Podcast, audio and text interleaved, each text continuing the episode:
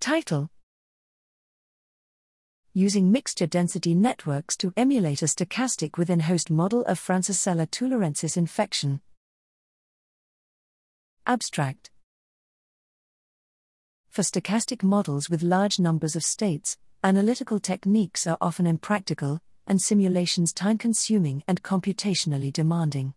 This limitation can hinder the practical implementation of such models. In this study, we demonstrate how neural networks can be used to develop emulators for two outputs of a stochastic within host model of Francisella tularensis infection, the dose dependent probability of illness, and the incubation period. Once the emulators are constructed, we employ Markov chain Monte Carlo sampling methods to parameterize the within host model using records of human infection. This inference is only possible through the use of a mixture density network to emulate the incubation period, providing accurate approximations of the corresponding probability distribution.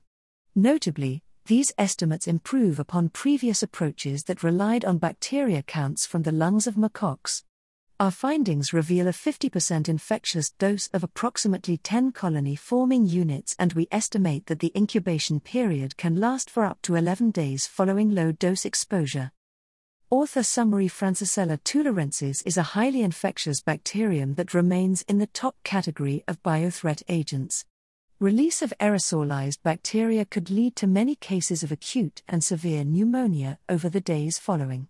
Mathematical modeling can contribute to the response to such an outbreak, combining dispersion models and disease models to identify the source of release and predict where cases are most likely to occur.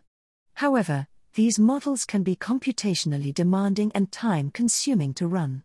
In this article, we use neural networks to emulate the likelihood of disease and the duration of the incubation period from a stochastic within host model. This enables rapid predictions to be made across a wide range of doses, thereby improving the practical applications of the model.